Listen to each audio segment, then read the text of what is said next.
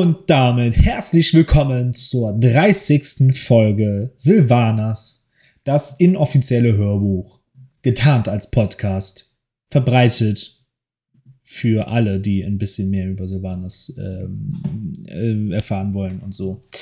Ja, es ist die 30. Folge. Party, Party. Äh, genug der Feierlichkeiten, jetzt geht's weiter mit dem 19. Kapitel. Geister. Wie viele von ihnen gab es hier, in ihrer Heimat? Und wie viele hatte Silvanas durch ihr Leid von Pein und Tod selbst erschaffen?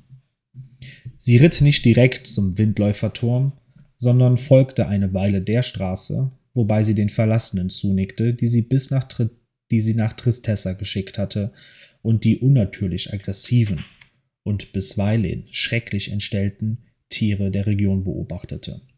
Ebenso wie die Untoten der Geißel, die in der Nähe der Todesschneise umherstreiften. Anstatt die Abzweigung nach Osten zu nehmen, ritt sie weiter in Richtung Goldnebel. Einst hatte sie dort Freunde gehabt. Vor den Orks. Vor Arthas. Vor allem. Das Skelettpferd trug sie gehorsam auf das Dorf zu. Doch dann hielt Silvanas an. Sie konnte die Umrisse der Häuser erkennen, dieselben eleganten Linien, die sich überall in der Architektur des Königreichs fanden. Das fahle, grünliche Licht zeigte ihr aber auch Gestalten, die zwischen den Gebäuden umherhuschten. Sie hatten zwar noch immer die Form von Elfen, aber sie waren durchscheinend und von einem ganz eigenen, unheimlichen Leuchten umgeben. Beinahe hätte Silvanas kehrt gemacht, doch etwas hielt sie zurück. Zorn war ihr ständiger Begleiter, und jetzt brannte er hell wie eine Fackel. Dies war sein Werk. Arthas, den sie mit jeder Faser ihres Seins hasste. Genauso wie sie sein Werk war. An letzterem konnte sie nichts ändern. Aber vielleicht konnte sie etwas wegen dieser geisterhaften Wehwesen unternehmen, die einst Keldorei gewesen waren. Silvanas preschte los, einen Kampfschrei auf den Lippen. Sie ließ die Züge los, um mit einer Hand nach ihrem Bogen und mit der anderen nach einem Pfeil zu greifen. Eine einzige fließende Bewegung später hatte sie bereits angelegt und geschossen, makellos in ihrer Präzision und Eleganz.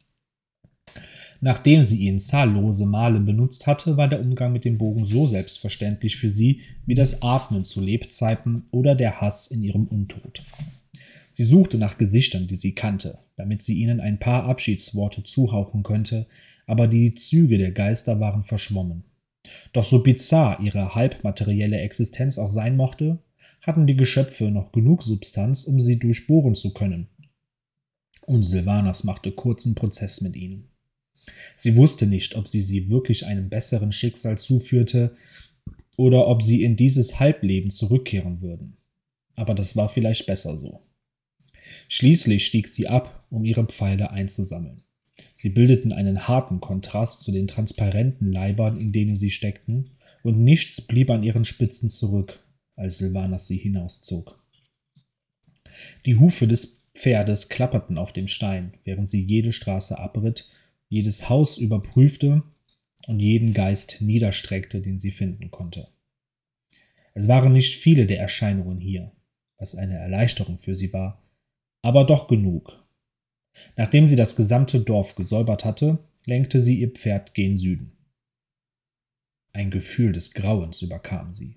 Wie konnte das überhaupt sein? Sie war die dunkle Lady, die Banshee-Königin. Zweifelsohne drohten Eltern ihren Kindern, dass Sylvanas sie holen würde, wenn sie nicht artig waren. Sie befehligte die Toten. Sie fürchtete nichts. Und doch hatte sie jetzt Angst. Zuerst kamen die Außenbereiche des Windläuferdorfs in Sicht. Auch dieser Ort war der Zerstörung anheimgefallen, die Arthas entfesselt hatte. Silvanas Erinnerungen an das Dorf waren düster und schmerzhaft. Kurz sah sie wieder Leichen auf den Straßen, manche Elfen, manche Orks. Aber damals war das Gras zumindest noch grün gewesen, der Himmel noch blau. Jetzt gab es hier nichts mehr, nur Stille. Sie wappnete sich und ritt weiter. Die reglose Luft wurde durch Geräusche zerrissen und graue Gestalten flatterten auf sie zu. Gargoyles. Arthas Schoßtiere, die er zurückgelassen hatte, um das Gebiet zu überwachen. Nur wovor? Die Keldorei waren so gut wie ausgelöscht. Eine Erinnerung blitzte in ihrem Kopf auf. Sie, wie sie Arthas auf seinem untoten Pferd gegenüberstand. Ich bin Silvanas Windläufer, Waldläufer-Generalin von Silbermond. Ihr solltet besser umkehren. Der Tod selbst war über ihr Land gekommen und sie hatte ihn nicht aufhalten können. Sie hatte auf ihn geschossen, nur um ihren Pfeil von Frostgram entzweigehackt zu sehen. Arthas Klinge, die Silvanas ihr Leben und noch so viel mehr rauben sollte. Belebter grauer Stein war vom Himmel herabgestoßen, um mit scharfen Fingern nach Voratil zu greifen und ihn vom Boden hochzureißen. Der Elf hatte so viele Schlachten überlebt, einschließlich der legendären Schlacht der sieben Pfeile. Aber diesem zerfurschten Monster hatte er nichts entgegenzusetzen, und sein Blut tropfte wie warmer, kupfriger Regen auf Silvanas Gesicht herab. Auch diesmal blieb ihr Pfeil wirkungslos. Er wurde an hartem Stein zerschmettert.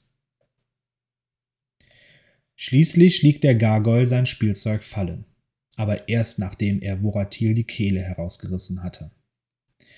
Wie erschreckend die Monster auf die damalige Waldläufergeneralin gewirkt hatten. Jetzt holte Silvanas sie mühelos, geradezu beiläufig vom Himmel. Sie war so viel stärker als die Gargoyles, so viel stärker als die Frau, die sie an jenem schwarzen Tag gewesen war. Aber nachdem die Bedrohung vorbei war, fühlte sie sich plötzlich nicht mehr so stark.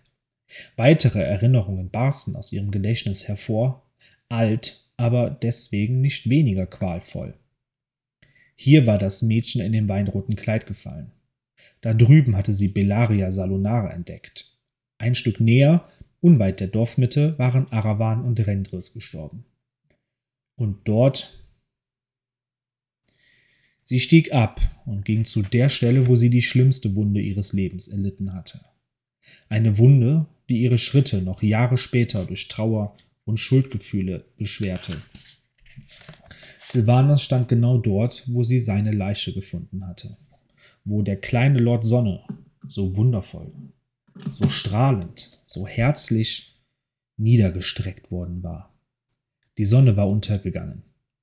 Aber für seine Hinterbliebenen hatte es keinen neuen Morgen gegeben. Er war für immer aus dieser Welt entschwunden. Zumindest hoffte sie, dass er entschwunden war. Aber was, wenn Geister waren keine zu sehen. Zumindest nicht hier. Es gab nur die Stille und das widernatürliche Zwielicht, als Silvanas seinen Namen aussprach. Lirat? Sie wartete angespannt. Einerseits hoffte sie, sein Gesicht zu sehen, und sei es nur in durchscheinender Geisterform. Gleichzeitig hatte sie schreckliche Angst davor. Nichts. Allmählich entspannte Silvanas sich. Erschöpfung lastete schwer auf ihr, und sie merkte, welche Wirkung sein Tod noch immer auf sie hatte. Es schien, als hätte ihr kleiner Bruder wahrlich Ruhe gefunden, als wäre ihm nach einer unverdienten Tragödie wohlverdienter Frieden zuteil geworden. Silvanas fühlte sich deutlich ruhiger, als sie zu seinem Grab im Immersangwald ritt. Es war noch da, auch wenn der kleine Erdhügel größtenteils von vertrocknetem Gras überwuchert wurde. Arthas hatte ihn also nicht wieder erweckt, und Silvanas war zutiefst dankbar für diesen unwissentlichen Akt der Gnade. Sie ließ sich neben dem Grab ins sonnengewärmte Gras sinken, zog die Beine an ihre Brust und stützte dann das Kinn auf die Knie. Es tut mir so leid, flüsterte sie. Ich dachte, ich würde das Richtige tun. Das dachte ich immer, bei jedem Schritt, und es war richtig. Ich starb bei der Verteidigung meines Volkes. Ich kämpfte für meine Freiheit. Ich suchte meine Freunde auf, weil ich dachte, dass sie mich. Silvanas biss sich auf die Lippe. Dann setzte sie von neuem an. Ich tat, was ich tun musste, um mir und anderen wie mir das Leben Überleben zu sichern. Manchmal gibt es nur schlechte Optionen, aber man muss trotzdem eine wählen. Sie schüttelte den Kopf. Ich frage mich, ob man dann überhaupt von einer Wahl sprechen kann. Ich bezweifle, dass die Lebenden es verstehen würden, aber vielleicht ja du. Sie wusste, dass es etwas nach dem Tod gab, etwas Gutes und Tröstliches. Beinahe wäre es ihr selbst vergönnt gewesen. Und falls es in dieser Welt so etwas wie Gerechtigkeit gab, dann befand Lirat sich jetzt in der Umarmung dieses Ortes, dieses Gefühls, dieser Wärme. Ich wünschte, wir wären gemeinsam dorthin gegangen, mein kleiner Lord Sonne, flüsterte sie. Letztlich habe ich nichts erreicht. Ich bin gestorben, ich konnte Arthas nicht aufhalten, und viel zu lange existierte ich nur, um seinen Launen zu dienen und Leid anzurichten. Ich bin keine Heldin, sondern eine Närrin. Sie hörte den Schmerz und das Selbstmitleid in ihren Worten, und unvermittelt wurde sie zornig. Was brachte diese erbärmliche Wehmut?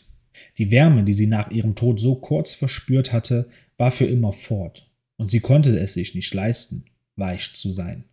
Dafür gab es in ihrer Welt keinen Platz mehr. Sie musste stark sein, konzentriert, ihr Ziel verfolgen, ganz gleich um welchen Preis. Der Lichkönig mochte gerade tief in seinem eisernen Refugium schlafen, aber das würde nicht ewig währen. Und was immer er bei seiner Rückkehr entfesseln mochte, die Welt würde es nicht überleben.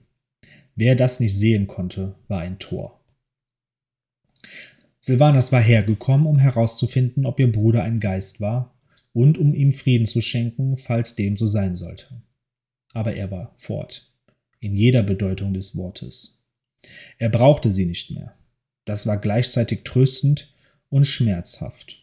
Und als Silvanas ihr Ross bestieg und es nach Süden lenkte, schwor sie sich, nie wieder an dieser alten Wunde zu rühren. Stattdessen würde sie sich der Jagd widmen, so wie es sich für die Waldläuferin gehörte, die sie immer noch war.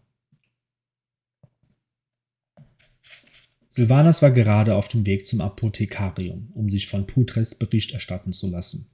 Sie hatte in letzter Zeit verdächtig wenig von ihm gehört, als eine ihrer Waldläuferinnen sie aufhielt. Milady, sagte sie, ein Besucher wartet im Königsviertel. Er bittet um eine Audienz. Jemand, den ich kenne? Das weiß ich nicht, Milady, aber ich sagte ihm, dass ihr ihn empfangen würdet. Ich glaube, er hat ein Geschenk für euch. Silvanas verzog das Gesicht. Sie hasste die Aspekte ihrer Position, die weniger mit der direkten Leitung der Stadt und mehr mit Formalität und Höflichkeit zu tun hatten. Wenn sie schon kaum Zeit für ihre Offiziere und Berater hatte, warum sollte sie sich dann mit einem Abenteurer oder Arbeiter beschäftigen, der ein Geschenk überreichen wollte? Aber natürlich wusste sie, dass der Form Genüge getan werden musste. Trotzdem, dies war ihr Hof, und als der Besucher ein vertraut aussehendes Schmuckstück hervorzog, riss Silvanas es ihm ohne Umschweife aus der Hand.